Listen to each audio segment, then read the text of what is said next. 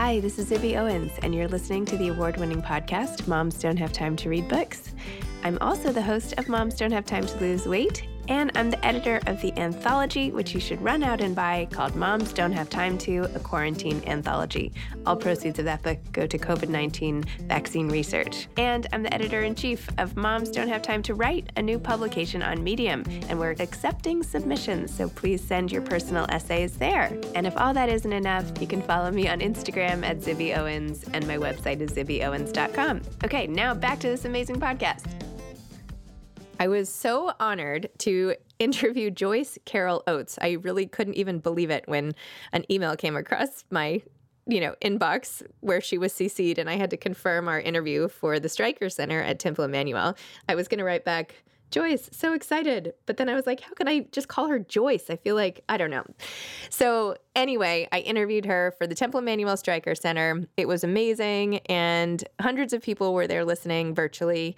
This is the recording of that interview, which I did that day, and I hope you enjoy it as much as I did. For those of you who don't know, Joyce Carol Oates is America's most prolific and celebrated living author. She published her first book at the age of 26, won the National Book Award when she was just 31, and for her 58 novels and scores of plays, novellas, short stories, poetry, and essays, won the National Humanities Medal, the Jerusalem Prize, two O. Henry Awards, and has been a five time finalist for the Pulitzer Prize. We talked about her collection of poems, American Melancholy, and a collection of stories, The Other You. Enjoy our conversation. Hi, how are you? I feel like I mm-hmm. can't just call you Joyce. I feel like, I don't know, that seems way too informal. So, Joyce is fine. Okay, I'm delighted to meet you. Thank you for doing this program with the Streicker Center. I am a huge fan of yours, and your latest works were truly unbelievable American Melancholy and The Other You. I was hoping that as an introduction, you could talk a little bit about why you decided to write these two, especially as they released the same month, and why these two stories why these two now? And i know that the that maybe we could start with the poems which i know came from a lot of different places and you decided to aggregate them and let's talk about that if that's okay. Well yes. For me my primary means of creative expression i suppose one could say is prose fiction so i don't write poetry every day usually my periods of writing poetry are sort of very intense interludes of emotional crisis or stress where everything is distilled and, and very concentrated. The kind of energy that you need, perhaps for most people, to write a novel is sort of like a long distance runner. And sometimes you have energy for short sprints and things that are that are much more concentrated. So I don't really write poetry continuously. The, the poems in that collection were written in very intense interludes. American melancholy is drawn together by the fact that my husband, Charlie Gross, passed away in April 2019. So the book that I've, I've collected these poems have very much to do with, with the concentration of emotion of, of grief and loss and looking back at our culture in the, the 20th century and focusing on subjects like I have a little section of poems on what we could call scientific malpractice or scientific misconduct and some quintessential famous research experiments. But the book is it's actually bookended by with poems that are about the loss of my husband. So a book of poems, I think for many poets, is an occasion for some intensity and distillation. I can't really imagine that I would have another book of poems. It's, it's my first book in 25 years. Wow. Well, the way you wrote about your husband's, and I'm so sorry for your loss, was absolutely beautiful, per usual. But even the way you wrote about the hospice experience in the poem at the end. Do you mind if I read a line or two from it? Is that okay? That's fine. Uh, when you said first you have it from your point of view and you alternate one, two, three, four, etc., with his point of view. And you said, here, I'll start here. And so on the brink of too late, when no one else is in the room, for a hospice room can be crowded, by crowded meaning more than two people. You tell your husband that you love him so much. What a wonderful husband he has been. And he says, But I failed you by dying. And you protest, but why are you saying such a thing? You are not dying. We are talking here together. And he says, Because I am dead. As after the final biopsy, he'd been incensed. They took my soul from me. They took me to the crematorium. I saw the sign. Don't try to tell me I didn't see the sign. And then you say, trapped in this bed like a prison. Is the car out front? Drive the car around. Where are the keys to the car? Joyce, don't leave. Joyce, we need to get the car. Where are the keys? I want to go home. Take me home, Joyce. Don't leave me. What did we do with the car? And then at the end, you say, after such struggle, you must love the unrippled dark water in which the perfect cold O of the moon floats. Oh, it's beautiful and heartbreaking. And I'm so sorry. Thank you. Uh, when you were reading that, I almost didn't remember that I had written some of that. I probably am afraid to look at it. I, I, shouldn't say that. I mean, I've looked at it many times, but maybe not for months. Some things that, you know, though we write them ourselves, we can't really bring mm-hmm. ourselves to read them. I mean, that's been true of a lot of my writing, where the emotions are sort of pushed away by time. And then if you see them again, mm-hmm. it becomes very fresh. I almost couldn't believe I had written that. Of course, it's pretty much real life. Yeah. Do you feel like it helps you when you're in the moment? Does it help you sort out your feelings when you write scenes like this and put them in, in poetic form? Well, I'm really haunted by mm-hmm. certain subjects. And so I would say mm-hmm. I'm literally, I mean, literally haunted in the sense that my mm-hmm. thoughts just careen around like a, in a whirlpool. And I try to, through meditation or other attention, to draw away from from these areas of like gravity, mm-hmm. like this intense whirlpool. Mm-hmm. And sometimes I can do mm-hmm. that, and sometimes I can't. So I sort of concentrate on expressing what what seems to want to be expressed. So I think that's true for many writers. I mean, looking back at 20th century, you know, famous writers like Eugene O'Neill, he was obviously obsessed with his parents. He wrote so much about his father. Hemingway wrote about obliquely women who were maybe like his mother. Uh, we all have mm-hmm. areas of being haunted. So writers are those mm-hmm. people who focus on it, maybe trying to exorcise mm-hmm. it or maybe just trying to explore it. Wow. Well, I found it interesting that you not only delved deep into your own loss, and just to clarify from the chat, I was reading from American Melancholy, the book of poems. And not only did you do this, but you literally inserted yourself as the subject in many psychology experiments. And having been a mm-hmm. psychology major way back in the day, to read these from the point of view of the subjects and to even get more information on, you know, some of the the researchers themselves and your thoughts onto why they were even doing this, like the relation of the Holocaust. And maybe you could talk a little bit more about Maslow and the Holocaust eh, tie-in to what you were talking about in in the poem. Well, I'm sorry, not Maslow, Milgram, Milgram, not Maslow. Maybe that didn't sound right. Well, Maslow was another person that I could write about maybe some other time. I'm interested in, in him also. But Stanley Milgram was Jewish, and he was a young assistant professor, I think, at Yale. He was probably like many, many Jews. He was haunted by the phenomenon of the Holocaust, and probably, I would surmise, many of his European relatives probably perished in, in the death camps. So Stanley Milgram, as a young psychologist, wanted to try to understand that phenomenon, how we know that Hitler was insane, he was a homicidal maniac, and maybe the high ranking Nazis were. But the, the Nazi phenomenon could not have taken place without the cooperation of average people, average German citizens. That a large, it's almost like an industrial apparatus of the so called final solution that required many, many, many people, you know, thousands or hundreds of thousands of cooperative Germans. So Stanley Milgram, as a young research psychologist, wanted to understand how anybody could follow orders the way these people did. And so the famous or infamous series of experiments called Studies in Obedience that made Stanley Milgram very famous and very notorious. And he didn't get tenure at Yale. I think the backlash against him for exposing something about human nature that people didn't want to accept that's, he really suffered in the backlash, and he he actually wasn't kept on at Yale.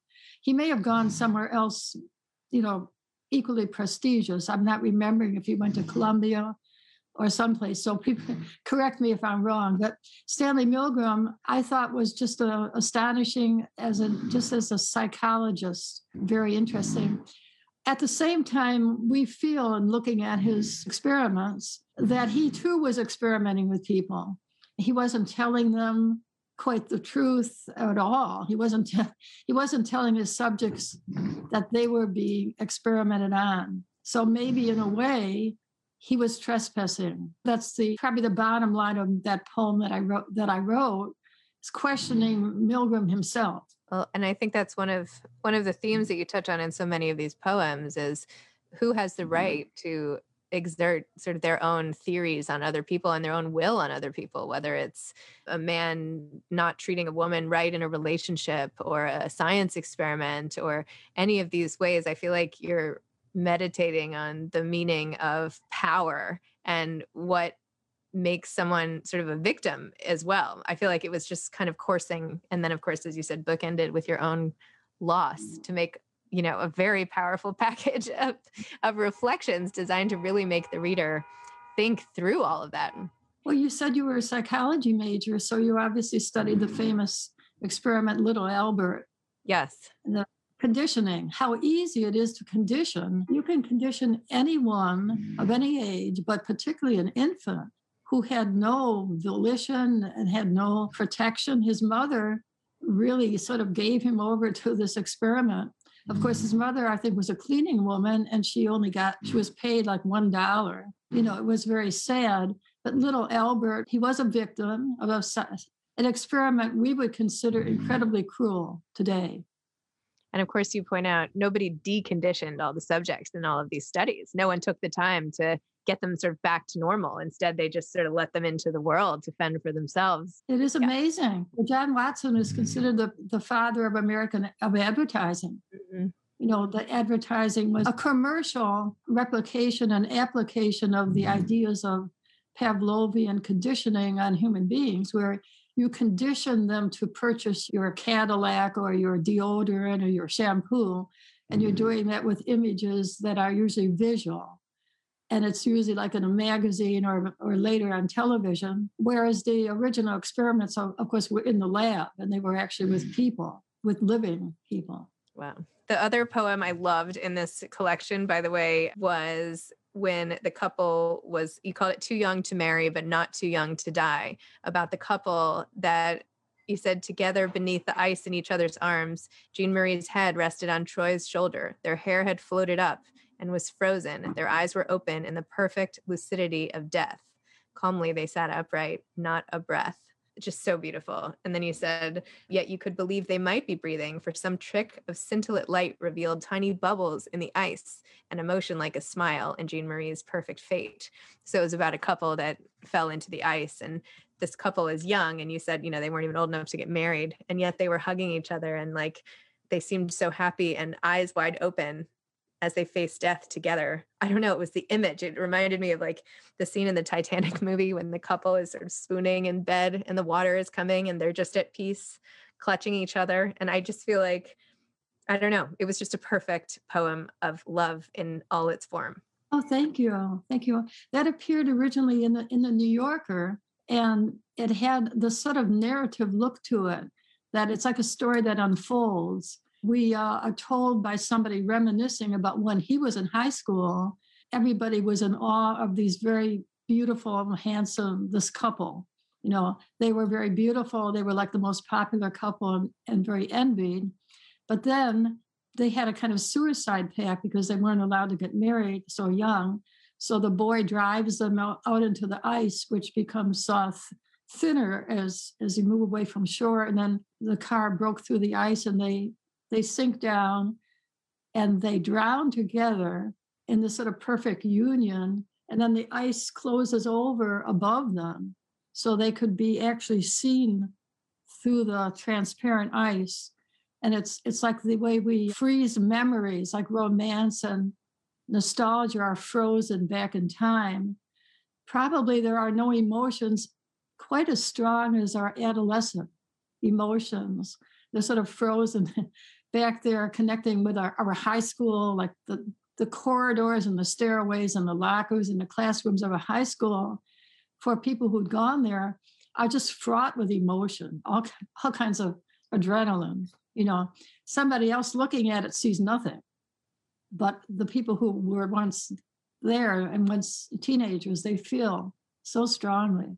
Well, I'm glad you said that because my kids who are in kindergarten and first grade go to that my same school where I went to high school and I mm. often find myself like lost in my own memories walking through and have to mm. be jolted back to the fact that somehow I have kids next to me who are who are like how do I have kids? I feel like I'm 14 whenever I walk through the hallway. So yes there's something about yeah that's a wonderful image. I mean I could see writing a poem about that.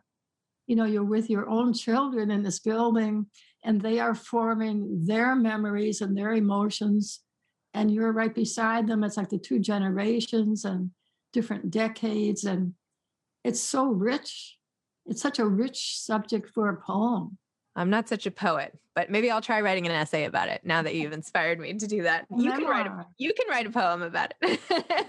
you well, take you, it. You could write a poem from the point of view of the person thinking it, who who's not necessarily you.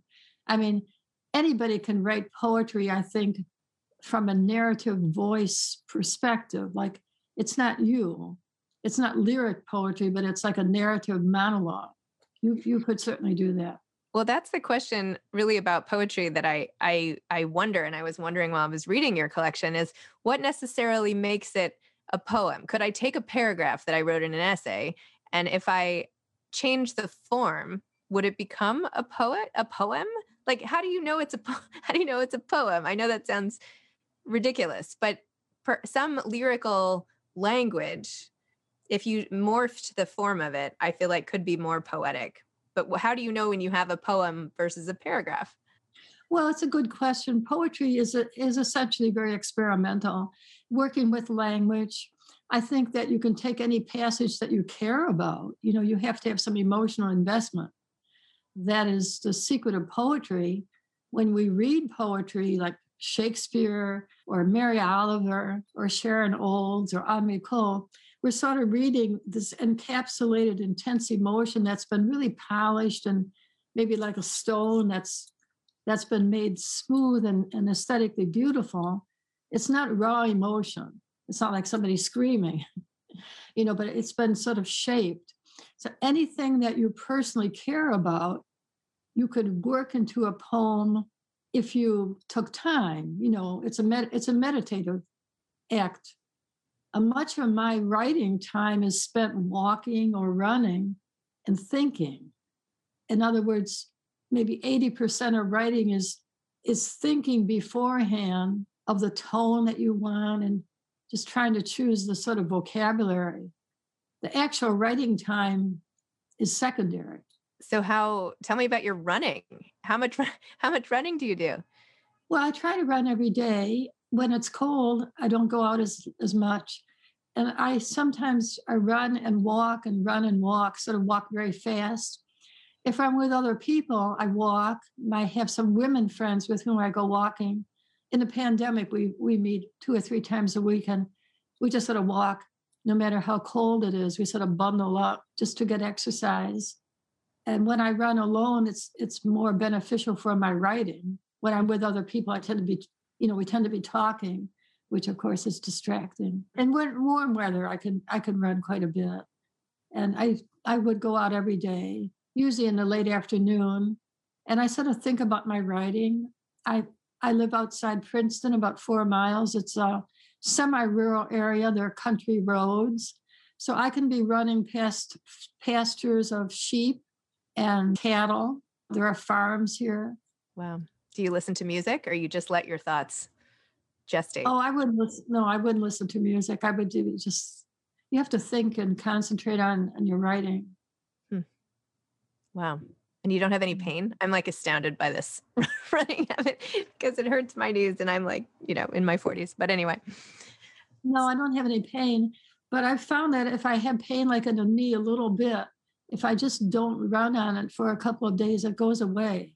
But I think that we have to be careful if you have a little bit of pain in your knee, many people just want to keep on running and saying, well, it's like, I won't let this stop me or it's nothing. But I think that's a mistake. I think the best thing is to stop running for for a couple of days. Wow. And then your other recent book, The Other You, the opening story in this collection was so interesting. It was literally like what I think about all the time is what could my life have been like? What if I hadn't have had kids? You know, what if, and of course, you pin it on a moment where a woman ends up not taking this exam that she should take and that she would have aced because she was super smart. And there becomes like Youville versus the other alternative of life, which everybody must think about from time to time. What if? What if this had happened at this moment? Would I not have had my kids? What would have happened to them? What if I, you know, what if, what if, what if? It's amazing. And I think the pandemic in being in quarantine and isolation for a year has made many of us really think about alternative lives. Yeah, well, it's not only that, but you, you know, I don't know how you met your husband, but say you met your husband at a university or you got introduced by somebody, it would be very easy not not to have met. you know, like what would your life be? Obviously, we'd still be alive, but we would have lives that were radically different from the lives that we have. I actually, I'm divorced and remarried. And sometimes I keep marveling at the fact that my life has become the other life that I wondered if I could have. And I literally, like, sometimes drive down the same street with my oh. second husband and the two kids I had later in life. And living in a different house. And I think, I can't believe that I was like, it was just me, you know, 10 years ago, driving down the street in a different car and living in a different Amazing. house. Yeah, it's really where crazy. Is, where do you live? Well, I, I, live in New York City, but I was talking about, you know, in, in Long Island out in the Hamptons where I grew. I've been going since 1979. So, so I've been traveling the same streets this whole, this whole time. And well, I have a similar situation because the house I live in now with my second husband is only about three minutes away from the house that I lived in with my first husband, who died, Ray Smith. He died in 2008. I go by that house all the time. I drive, I go out of my way to go by that house, and I remember my life there. And I have a kind of dream-like nostalgia how I could actually walk in that door and that the house would be there and all the rooms come back and then my my first husband would be in his his office where he was he was an editor. And like everything is like a hallucination. But then it's actually 2021 you know and not only have i lost that first house but i lost my second husband. And so i'm in this house alone. And it every life seems to be so like a dream i think because partly because of the isolation of the past year and yet you know we're still here and we're still living our lives. Wow. It's crazy that on top of all of this and the loss and everything that then everyone has to be thrown into this period of time where you have to rethink everything because you're alone with your thoughts for so much of it as well. It's like a cruel joke in a way but anyway. But for you you've probably been in quarantine with a family. So probably you have a lot of attention paid to the children. I mean probably it's been you haven't been alone as much as somebody else. So you probably have had a different kind of, a radically different kind of experience. Yes, there have been moments where I would have loved to be alone.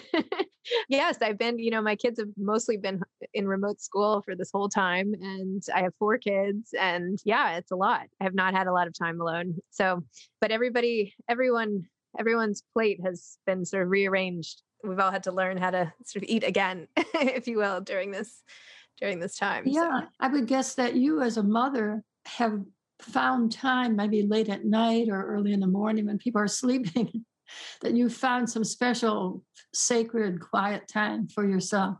Well, honestly, that's part of why I love doing these interviews um, and why I love doing my podcast and meeting people like you and having conversations. Because while this isn't alone time per se, it's when I talk to people, that's how I get in touch with like who I am when I'm not, you know, picking up toys or doing the laundry or all these like day-to-day things like this is such a yeah. gift it's like connects me not just to the person i'm talking to but to myself i don't know if you feel that way when you yes. talk to others yes. well i remember my friend toni morrison when she was my colleague at, at princeton she had a busy life and she was teaching and so forth. So she would get up at five in the morning and do her writing. She would sort of get up early and do her writing. That's, you know, working on novels like Beloved. In other words, she found a time. Probably she would rather have been asleep, you know, like most of us, but Toni found a time that was the sacred time. And I try to do that too. I find that because I don't have a, a domestic schedule, I can uh, I can waste a lot of time. You know, when when my husband was living and we had more of a schedule, we would do things together, and of course we were out in the world at that time. My life was a matter of a da- daily schedule, and so I would get a lot of writing done. But now with an open sort of timelessness, you think, well, I have all day long to work on my novel, so maybe I'll do this chore first or answer some emails.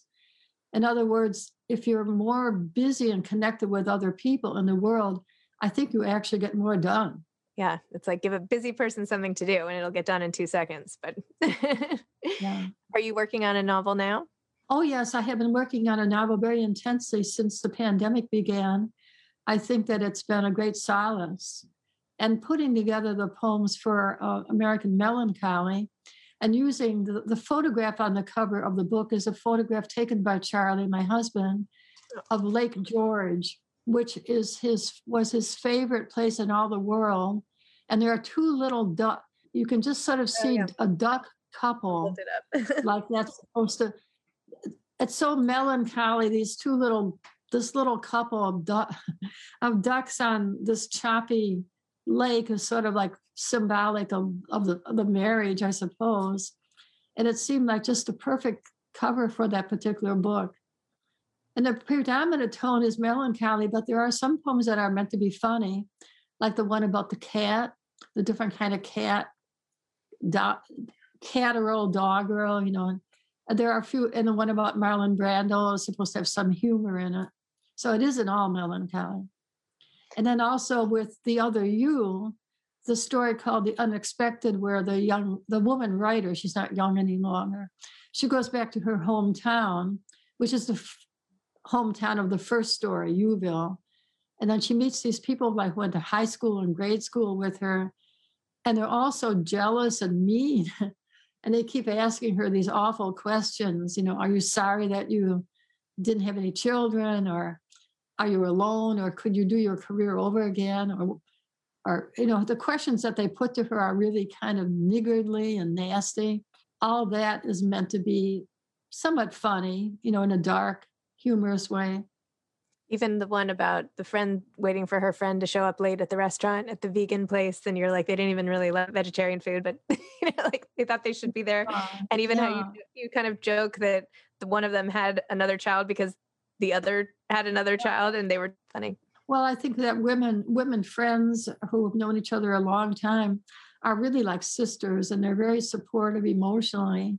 And there's a there's a, a kind of a quiet intensity.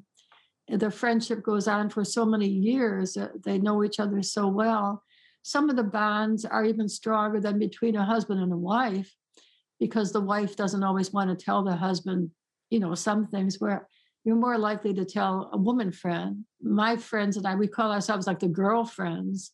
It's hard to believe that we're well beyond being girls because there's a kind of girlish connection of often humor and you know teasing and playfulness that you'll find among women friends but the the women friends that story is one of my favorites and there are three stories in the collection all set at the same vegetarian restaurant it's a place that I knew in, in Berkeley that Charlie and I would go to.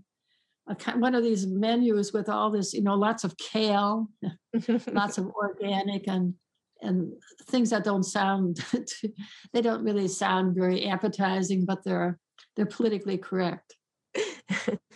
Although you end up having like a bomber show up at this restaurant, so in the past, and there's a lot of history to the restaurant in the story, so it's not yeah, exactly like a sweet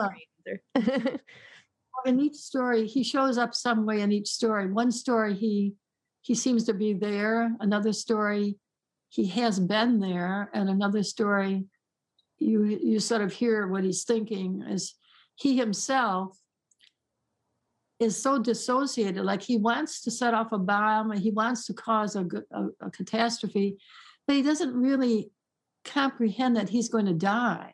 Like he sort of thinks to himself, well, this isn't really going to happen, is it? You know, like I, I didn't do very well in chemistry and science in high school. I'm really not going to be successful. And I think probably a lot of people who do desperate things, maybe including suicide, a part of their brain is thinking, well, this is not really going to happen. You know, I'm just going to sort of play through the gesture, which is somewhat theatrical. And suicide bombing is so theatrical. You know, it's it probably rarely achieves any kind of goal at all except to destroy human life that I'm, there must be some element of dissociation that the person doesn't really think he's dying or with some religious oriented or politically religious oriented suicide bombings that they actually think they're going to go to heaven. So they're going to be in some other dimension. They don't really think they're just going to be uh, annihilated. So with any kind of uh, suicide gesture, there must be some element of hallucination and fantasy. When you start a new project as sort of a living literary legend who's won all these awards, and you must feel a sense of accomplishment and confidence in your writing. When you start something new, do you ever feel worried like that it's not going to be good or like your luck is run out or do you approach everything like knowing what you want to say or like what is it like when you start a new project like the novel you're working on now? Well, let's say that writing is a kind of activity. It's it's cerebral and also emotional. So you know that you're going to do some writing if, if you're a writer. Like next Monday, you're going to be writing. So you have this sort of a ferocity of yearning to to be creative. So what what are you going to do with that? You know, it's like harnessing some power. Are you going to work on a poem? Are you going to work on a short story? Or are you going to work on a novel? you're sort of choosing what to do with this yearning to to write or to compose something but if you're haunted by a subject you're probably going to be limited to writing about that particular subject if you look at the very last paintings in van gogh's life which are very thick the paint the brush strokes are very thick and they're all natural scenes like of the sky and the landscape, every in the sun or flowers, it's everything very thick. You can feel that the artist Van Gogh was totally in the throes of a, a kind of dream-like intensity of emotion that maybe he couldn't really control. So it's a kind of benign compulsion. I say it's benign because it's productive. It's not that somebody is just washing her hands, you know, over and over again in, in a non-productive way. So if you're a writer, and I'm, I'm friendly with Margaret Atwood, we're almost the same age, and we sort of came of age in Canada when I lived in Canada. Margaret was a rising, I mean, very rapidly rising poet, and I was writing prose fiction books. But I think Margaret Atwood probably shares with me this feeling that you never really have mastered anything you know you do know from the past that if you work at it sort of diligently every morning you know as long as you can you will achieve something but you don't know how hard it will be. You don't know how long it will take. You don't know how miserable you might be. So it's both to answer your question it's both something that's that is familiar because you've done it before but unpredictable because you don't really know what it's going to be. A writer who's written novels is challenged not to repeat herself. So each novel should be stylistically different. I try to make my novels different from one another. If I have a long novel like Night, Sleep, Death, the Stars is my my most recent long novel. I'll just I could show you this. is over here. So this is a really long novel. You can see that this, this is a family novel with about with the parents and about five children. So my next novel, which is coming out in August, is much shorter. It's about a marriage after the husband has has died. It's very much a sort of mem- memoirist novel, which is really only about two people, with you know some pe- people in the background. Whereas this long novel is about about seven people, and I'm moving from one person to the other, and has a lot to do with politics in America right now. The new novel is very intense and limited to two people, almost nothing, really almost nothing at all about politics in America. Mostly emo- the emotional intensity of losing a spouse, being unable to save the spouse in any way, and then being haunted. The, most of the novel is about the aftermath of a loss and how we're haunted by grief, but in the novel, literally haunted by thinking she sees the husband. And maybe she really sees the husband. You know, we don't really know. So that's an example of how, because you've written one thing, the next thing you do might be much shorter, or the next thing you do might be a book of nonfiction. It's sort of reacting against what you've done most recently. Hmm. Sounds like it could be a play. You know, can't you see it? Maybe no, no, it couldn't. It really couldn't be a play because it has a it has a lot of uh, hallucinatory passages that are very dreamlike, and they're in this unfamiliar setting. I think that losing somebody takes you to a new, a new world, and literally they're in New Mexico. They're in a place sort of like Santa Fe, but not. It's not Santa Fe, but it's like Santa Fe, and the landscape is that beautiful, the beautiful landscape of of New Mexico, which is really inhuman. You know, it's an austere, red, russet red, mountainous landscape without much green in it. Hmm. And it's sort of like Georgia O'Keeffe country, very austere and sort of lunar. It's like you're on a on the moon or on another on the Mars or someplace. So that's where this this novel sort of plays out. Whereas the novel that I've been showing you is actually set right, much of it's set right in the room I'm in right now because it, oh. because it's very much an autobiographical novel. And the widow in this novel is living in a house like my house. So I've done some Zoom interv- interviews about this novel, which is so weird because the woman in the novel is in this room a lot, and I'm literally in the same the same room. What is the title? Someone's asking in the chat. What's the title of the novel going to be? Does it have one yet? Yes, it's called Breathe. Oh, I think that's going to be great. Yeah. Well, we all have the hospital vigil. I don't feel I'm the only one who's ever gone through it, but I have actually written about the hospital vigil in in the other you, you know, the hospice.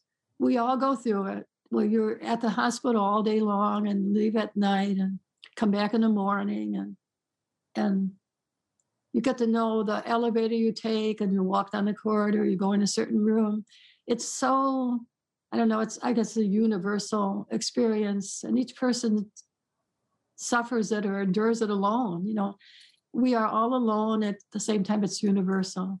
Do you have any advice for someone just starting out who wants to be a writer or trying to be a writer well i teach writing a writing workshop all every semester i teach in the fall, I teach at NYU and I teach at Princeton. And right now, I'm teaching an, a course at, at Rutgers. Of course, they're all Zoom. In my course at Rutgers, I have about 15, just by accident, all women. In fact, Margaret Atwood is going to visit our class today. And writers are people who've been reading. I think that we become writers because we read when we're young, when we're very young, and maybe our parents read to us you know, children's books with pictures, and the parent reads this little text, and after a while, the child has heard the story many times, and the child starts to read.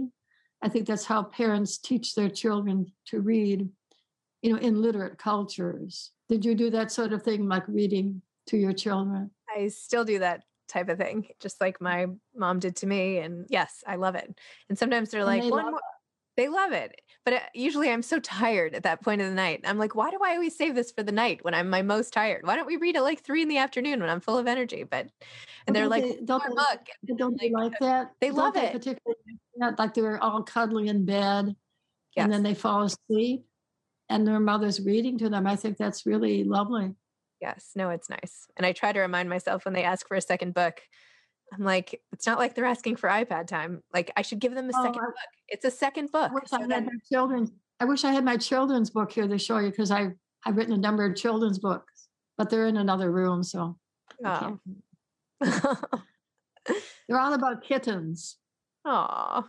Yeah, Each book is about a kitten. Love it. Well, I will. Go, I will stock up on your children's books now that. So, thank you very much. There's a lot of great thank yous in our chat. And thank you, Joyce. And thank you, Zibby. Thanks for listening to this episode of Moms Don't Have Time to Read Books. Don't forget to follow me on Instagram at Zibby Owens and at Moms Don't Have Time to Read Books. Also, sign up for my newsletter at zibbyowens.com and sign up for my virtual book club and meet lots of authors on Zoom every other week. Thanks so much to Steve and Ryan at Texture Sound for the sound editing. And thank you to Morning Moon Productions for providing this fantastic intro and outro music.